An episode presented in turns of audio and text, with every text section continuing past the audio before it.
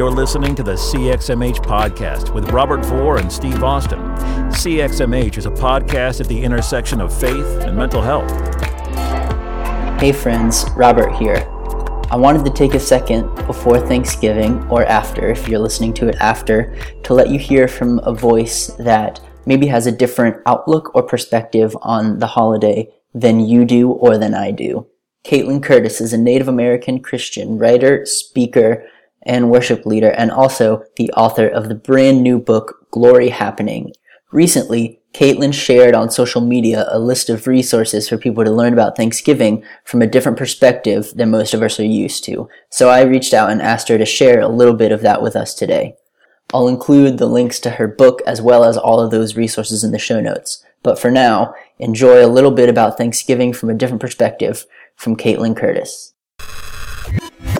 I know that every year it's really hard to kind of distinguish between the myths and the reality and even more overwhelming I think for people who don't know where to get those resources or how to have those conversations. And I know for me, it's only been a few years that um, now that my boys are old enough to have these conversations, I have two young sons, and so you know, it's gotten to the point where I am questioning what Thanksgiving means for me and, and trying to sort that out. And, um, and that does take, takes a lot of emotion. It takes a lot of research. It takes a lot of paying attention. It takes a lot of sensitivity. And we're Potawatomi and, you know, being an enrolled member of our tribe and trying to learn our culture's ways and trying to learn our language and stay connected, um, means that, you know, every holiday and every part of American culture, we have to just be um, sensitive to it and kind of, you know, wonder if it honors Indigenous people or if it doesn't. And so,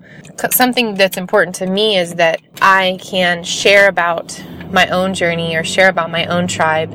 And in doing so, hopefully bring people to the table to have conversations that are really difficult, but that are really necessary. And for me, a lot of those happen um, in the church. I want, I want the church to be a place where people start talking about this and where the church looks at our past and uh, looks at boarding schools and things that have happened in which the church has been complicit or or so silent you know that these things happened and no one said anything and so they just these injustices just continue to take place um, without anyone standing up for native americans here and so I want to have those conversations. And so, one of the ways that I decided to do that this Thanksgiving is to do a Twitter feed of resources. And I actually did two of them because I found so many.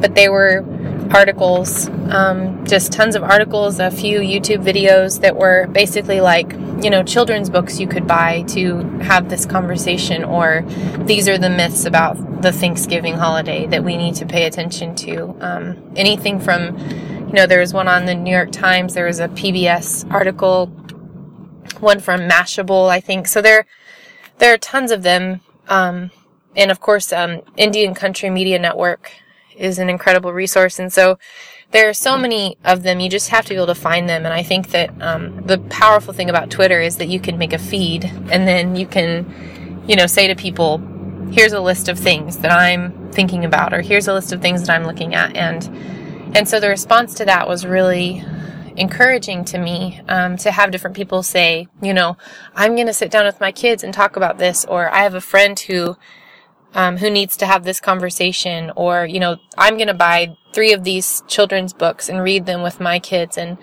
and that's just that's what I want. Um, I think that there are a lot of issues in our country, a lot of uh, racial divides, a lot of racial injustice that is still happening when it comes to um, American Indians, and and I think that it's going to take a lot to solve those problems or to even begin like breaking down those problems. But I think that that sometimes you just need a list of resources or a some place to even begin. You know, you just need something to even get you there. You know, to have those conversations, something to even get you to the point where you recognize that something is off or that our education systems have failed us because they have not taught the reality of, of the tribes of North America that, you know, that we're all, that we're unique tribes. You know, it's just been kind of a, a huge just brushing us all with the same stroke that there, you know, you just have the Indians, you know, and there's no, no relaying this, this beauty of our individual cultures. And,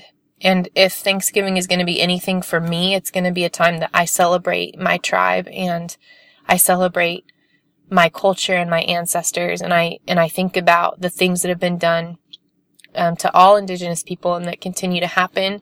And I hold that I kind of hold that in one hand and in the other hand I hold this celebration of our culture and and so that's what I want um, other people to see who are non-native. I want people to to come to that table and to to know that things are not right and that things have been done that are wrong and we've told lies and heard lies and been taught lies about it and instead to decide that something can be made right and then to take those things and say, well, what now? Or to take those things and decide I'm going to learn about, you know, one tribe this Thanksgiving and I'm going to celebrate them or, you know, just, I think there's so many things that we have the opportunity to do. And, um, if it's in our churches, I encourage pastors this last Sunday to, um, to say something, to say, you know, we're on this tribe's land. This is the original land of this tribe and we honor them or, or we, you know, we, um, we come to Thanksgiving knowing that, that not everything has been told truthfully and we want to work toward honoring, um, the indigenous people of North America or, you know, whatever it is. I think that, um, that those things can be done and we have to start somewhere and, and it's difficult and it's going to be difficult and it's going to be uncomfortable, but I think that it's, it's possible, you know, and, and so that's why I do it and that's why I write and that's my hope for the future of America is that we can come to the table. And if it has to start with, you know, Thanksgiving in November every year, which also is Native American Heritage Month, you know, if, if it has to begin here, then, then that's what we do. But, um, we have to begin somewhere and we have to continue somewhere. You know, there been indigenous people who have been doing this work way before me, you know, and so I want to continue what they started and, um, and I want to just keep bringing more and more people to this table and